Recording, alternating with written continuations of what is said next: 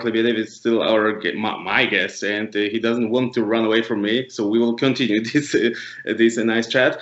So how it all started. So when you have decided to sacrifice yourself for volleyball. This is a really tricky question. Really nice. It's a really nice description. I come from a volleyball family. So my father was he was not a player or coach, but he was an administrator. He was the president of the Federation of Australia, and he was one of the people that really built us volleyball in Australia in the 60s. And so I was around volleyball for even before I was born, when I started to, I could hear the volleyballs when my mother was at the gym. So I didn't start playing until later, but after I started to play, I really loved the game, and I couldn't imagine doing anything that was away from volleyball, and the only option really is to be a coach. So I could be some administrator like my father, but that was not really fun. Okay.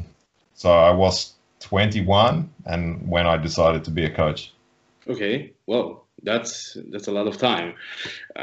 Okay, so you're currently 53 years old. So you're currently a coach, 32 years old. So I am 32. Jesus, wow, it's a.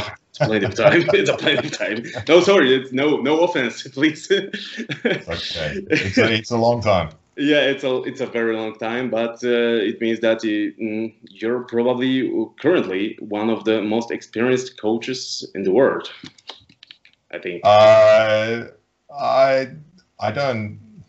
There are lots of experienced coaches. Okay. I don't think there is a ranking.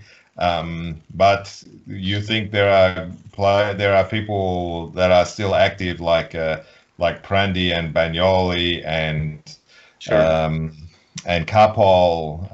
These guys were they were top coaches before I started to play. So okay,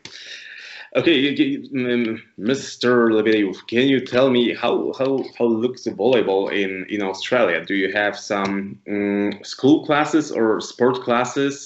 They are focused just for volleyball. How does it look?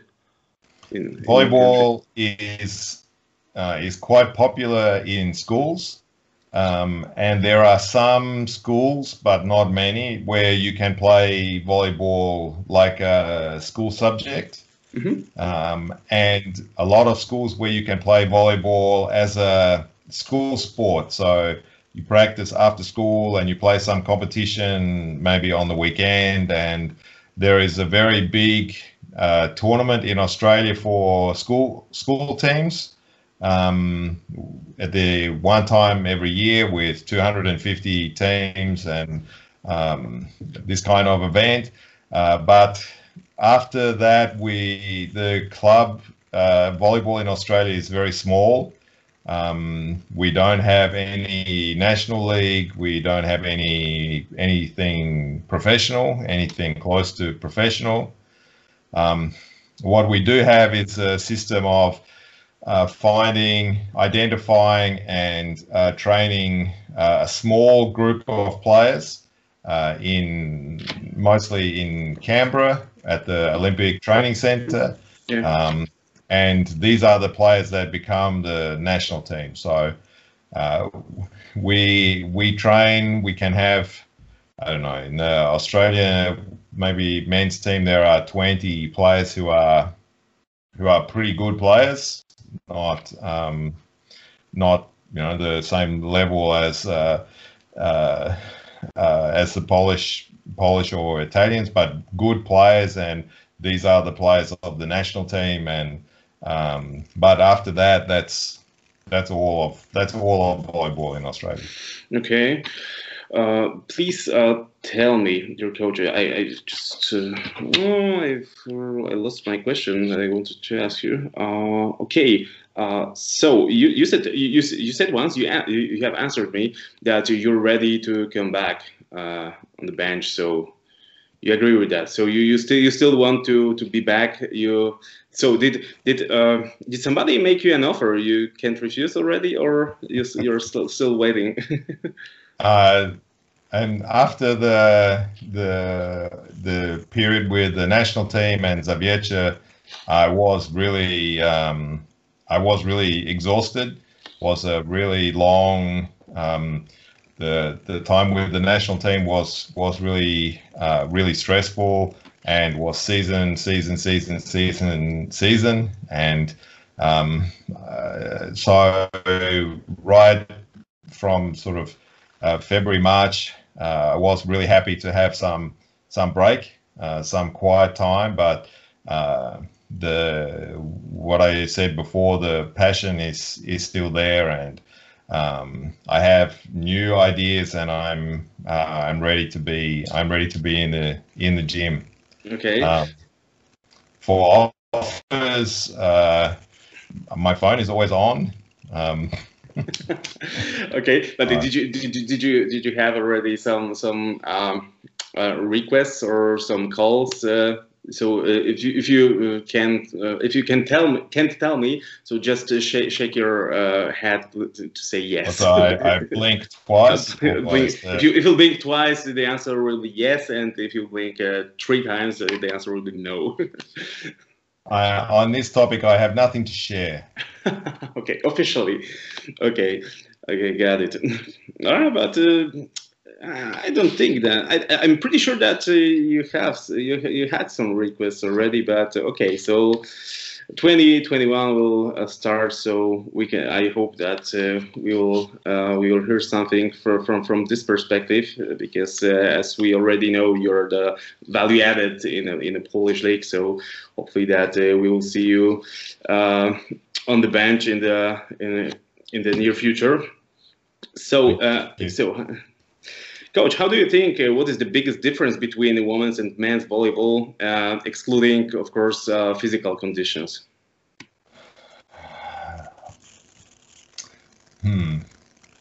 I don't watch a lot of women's volleyball, and it's difficult for me, and I can say some things that are, but. I think that one big difference is I think that the coaches work in a different way with women and with men, and I think they practice in a different way. So the outcome is that the volleyball is a little bit different. I think that women's volleyball has some. Differences from team to team, but within each team, I think there is a higher level of organization. I think the men are more spontaneous, they're more creative than not men's volleyball and women's volleyball, not men and women. This is a different. I'm not qualified to discuss this. But okay. I think men's volleyball is a little bit more spontaneous than women's volleyball. Maybe this is the biggest difference for me. Mm-hmm. Would you agree with that sentence that, okay, so the men's volleyball has already evolved. Everything is higher, everything is stronger, everything is faster. But in women's volleyball, there's still much place for improvement. I think that there is room for improvement in all volleyball, in men's volleyball also. I think. I studied a lot this last month. I've watched every match from Plus Liga. I watched more volleyball this season than ever before, and I can see some big areas where we can improve defense. For example, I think that defense in men's volleyball can improve by, I think, make a really big jump, and this is the thing that. that I've been working on just recently. So, you know, women's volleyball for sure, they can also change, improve things. I think if we stop thinking that there's a chance to improve, then the game will become less interesting. Okay, so you said that the men's defense can jump on the higher level. So can you share some details in that topic? No. No, I'm just trying to think of an easy way to explain. Okay. I'm sure that spikers don't act in the way that we think they act. Okay. And so that means that in the defense, we can look at different things than we look at now. And if we put those two things together, we can change the way that we play defense. Okay. Okay. So, hope to see that soon on the court. Okay, so but would you? I will continue this women's volleyball topic. So if you'd receive an offer from a women's club, would you accept it? I can't say exactly yes or no. If there was an interesting project, then for sure I would consider women's volleyball. I know I did once get a call from a women's coach to work with a national team, like an assistant, and I would have said yes to this. So if the project is interesting, I'm open for anything. Okay, so dear coach, so what was your biggest challenge in your career? The biggest challenge, I don't know. I think I only had challenges. I'm not sure. Okay, so okay. So, but for example, so we know exactly that when you came to Jastrzębie, didn't have a big budget, but still you have built a very nice team. You found Salvador Hidalgo Liva, who was a star in our league. So You could still compete with the best teams in our league, yeah. So maybe yeah. This is an example, yeah. So what are your thoughts about it? Yeah, it's a little bit how what does it mean challenge? But this time in Jastrzębie Węgiel, when I was there, was a really difficult time for the club. The players were not being paid. Even the season that we had the bronze medal, the payments were never complete and never on time.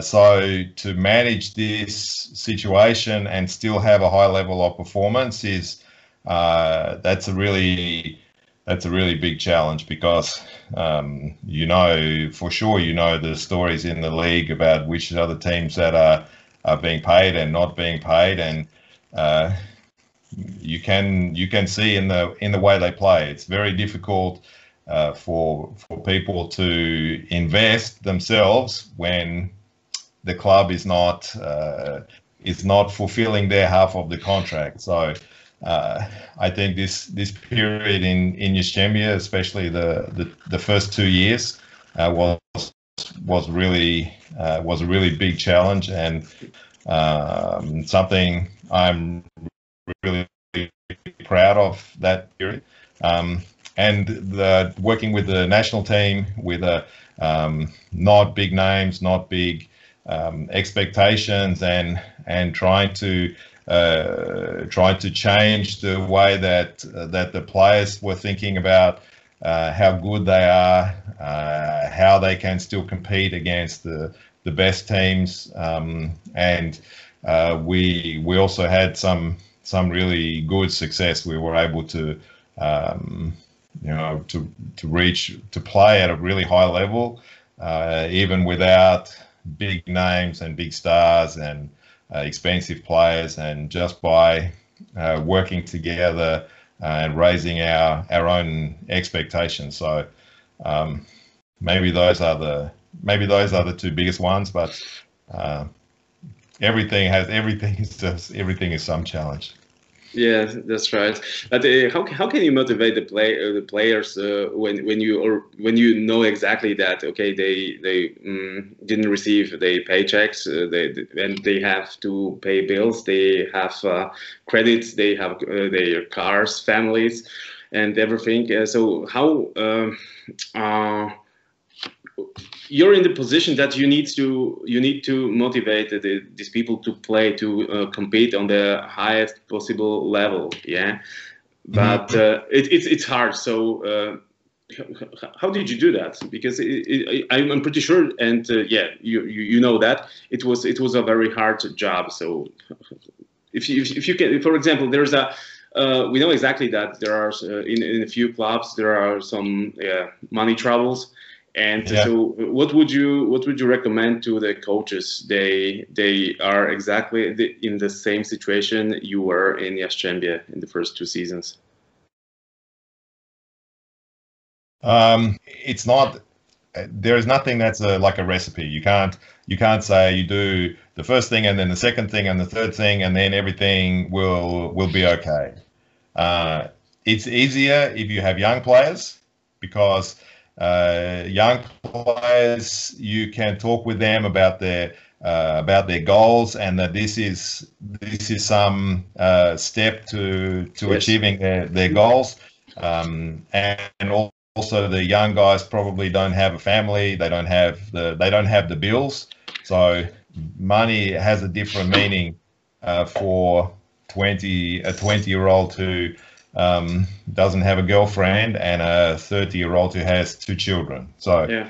You know, this is one, and then you just with the other guys, you try to find what the motivation is. You try to have them work with each other in mind. So. Yeah, Piotrek, if you don't do your job, then it can be a problem for Kuba for next season, and you know, and the other thing, of course, is that if you win, you are more likely to get paid than if you lose. So of course, yeah, yeah, that's for sure.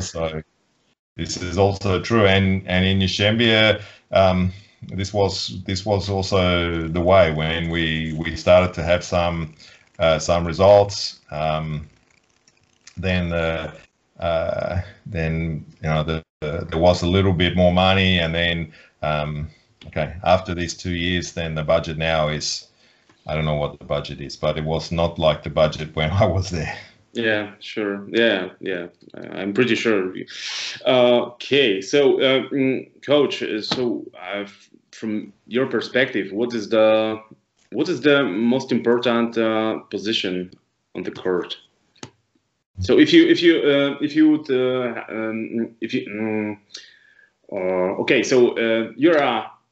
have a budget, and you need to build a completely new team. So from which position would you start? To build it? If I'm working in the Polish league, I would start from the Polish players. Okay. So okay. Because every situation is a little bit different. So because in Poland you can only have 3 foreign players. Yeah. So it's really important that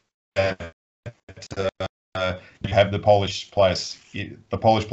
So if it's possible. So if you can have a Polish setter or a Polish opposite or Polish receiver, then you have a big chance to get a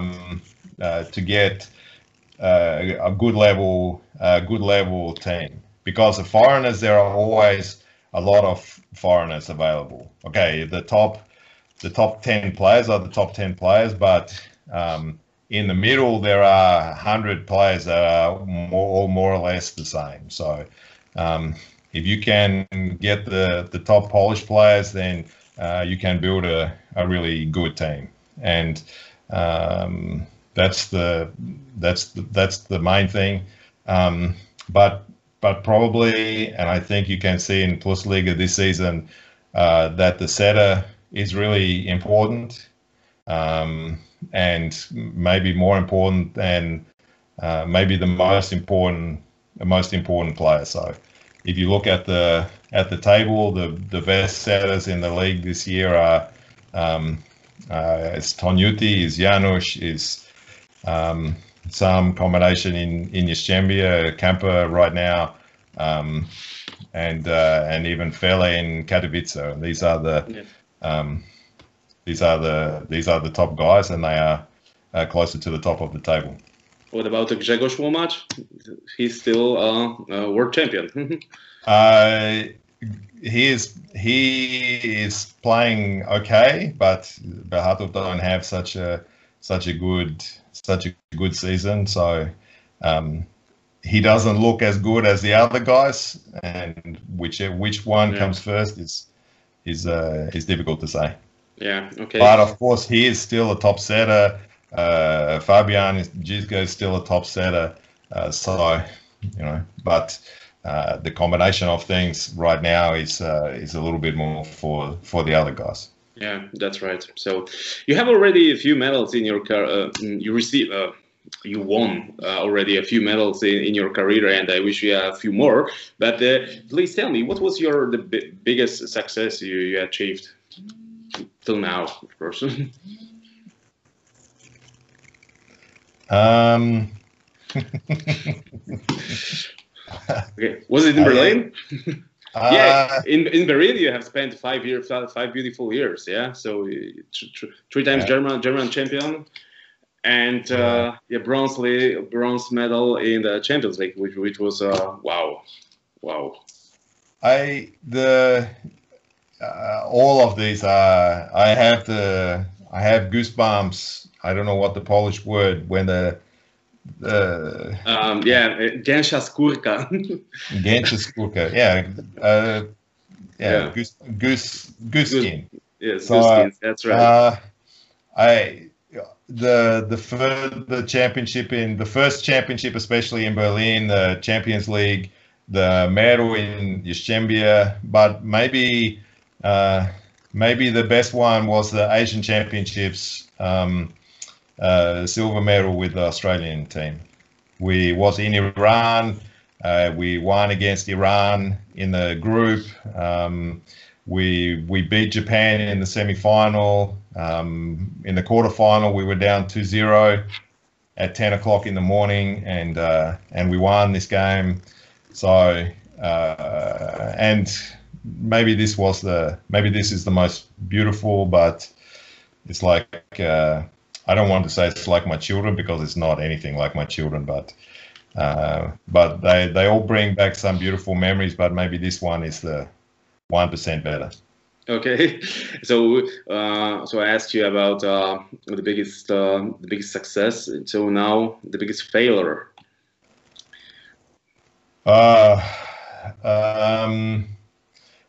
In the cup final in Berlin. The cup final in Berlin, we were 11-7 in the fifth set and lost the cup final. But I forgot the Olympic qualification was worse. Yeah, sorry for that.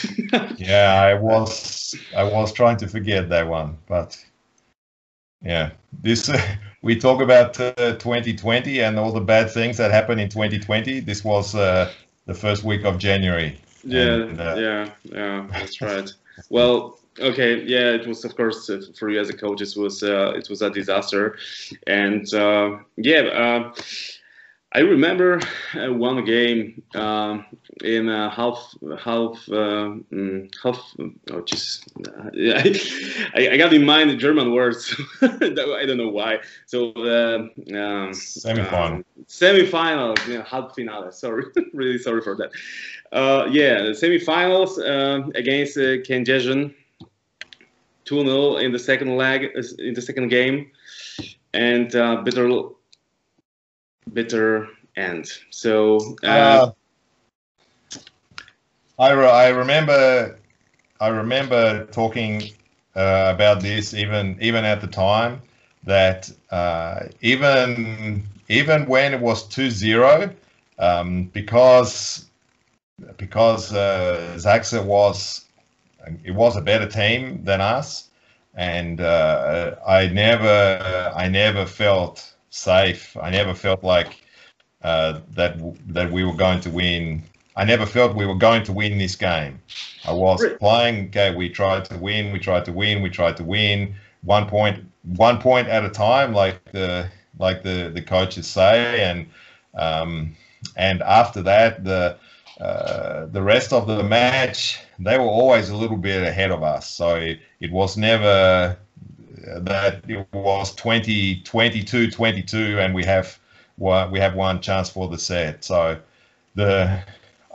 for me, the in this series, the biggest moment maybe was the first set of the third match, and I remember that ZAKSA was not playing well, and we were we had a big chance to win this, and if we won this set, I think that it could have been a big difference, because they already changed the opposite, they already changed the receiver, and they didn't have anything left to do. But we didn't win the first set, and then they could relax a little bit at home, and that was that. So for me, it was actually the third match was somehow a little bit more decisive. Okay. Yeah, I remember that game, and it was the second game when I saw the third set, when Zawiercie has lost third set, I was like, it's, I don't want to say it loud, but it turns around. So what is the role of the coach in this kind of situation when you see that?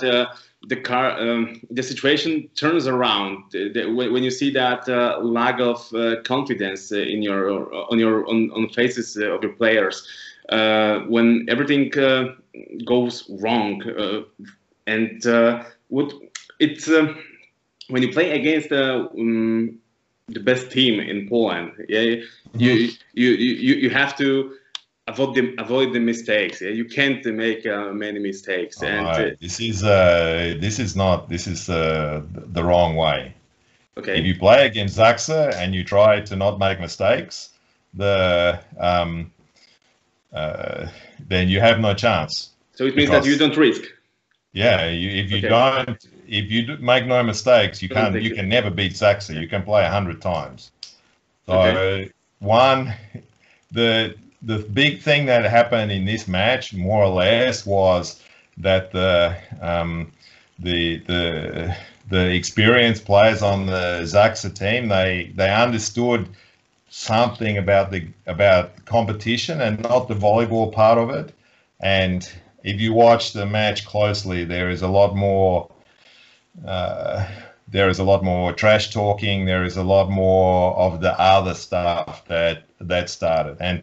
And this was the thing that changed the match, and because the guys in the Zawiercie team didn't have this. Maybe they were surprised or shocked, or some guys said to me afterwards they never imagined that these guys could speak like this under the net. And really? Wow. Yeah. So. So maybe it was that. Maybe we just didn't have in that moment big enough balls to be Australian, to use Australian expression. So who knows? But it just shows that the differences are very small, and sometimes they are not to do with volleyball. Mm. Okej. Okay. Yeah, Jakub Bednaruk, MKS Benjin's coach, said once that as the coach in Plus Liga, he needs to compete with, against or with the best coaches in the world. So, would you agree with that sentence? There are many great coaches in the Plus Liga, for sure. So, we know all of the names. Some of them don't stay here for a long time, but they are here for some time. Like De Giorgi, for example, to compete against him was really difficult. but many of the top coaches in the world are in Plus Ligas for sure. Why was it so difficult to compete with him? Well, he kept winning. I never beat him. This semi-final, the first match that we won, I think was the 13th match against ZAKSA, and I lost the first 12 after I came to Poland. So ouch. Okay. Everybody else was more or less 50-50, or a little bit better for me. Okay. But just ZAKSA. Okay. You say you said about provoking in the middle of the game. So do you think the referee should punish the players who provokes the opponents, or this is or you think this is the part of the game? But still, it's not the UFC. You don't need this trash talk. Or is it make? Maybe you do need it. I don't know. Okay.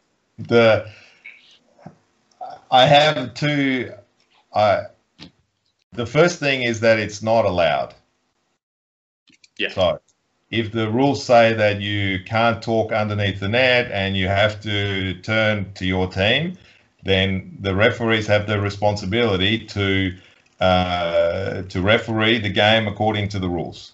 So they have a lot of rules that they know about that we don't know about, that they understand the game differently, and they call according to the rules. So if this is happening, then I think they have to follow the rules. Okay. So, but I think that it's not a bad thing. So if I am playing in the match, I am angry that the other team is breaking the rules and the referee is not enforcing the rules. So if you watch the video of this match, you will see that I am angry that the other team is breaking the rules and the referee does nothing about this. But if you go now and you talk to me outside, I think that it's better if they don't have this rule. I think it's okay for volleyball to be, for there to be something interesting, some discussion, and I'm sure, and the fans would love to see some of the things that happen in the game if they knew what was going on. It's funny, it's interesting. Yeah, this is.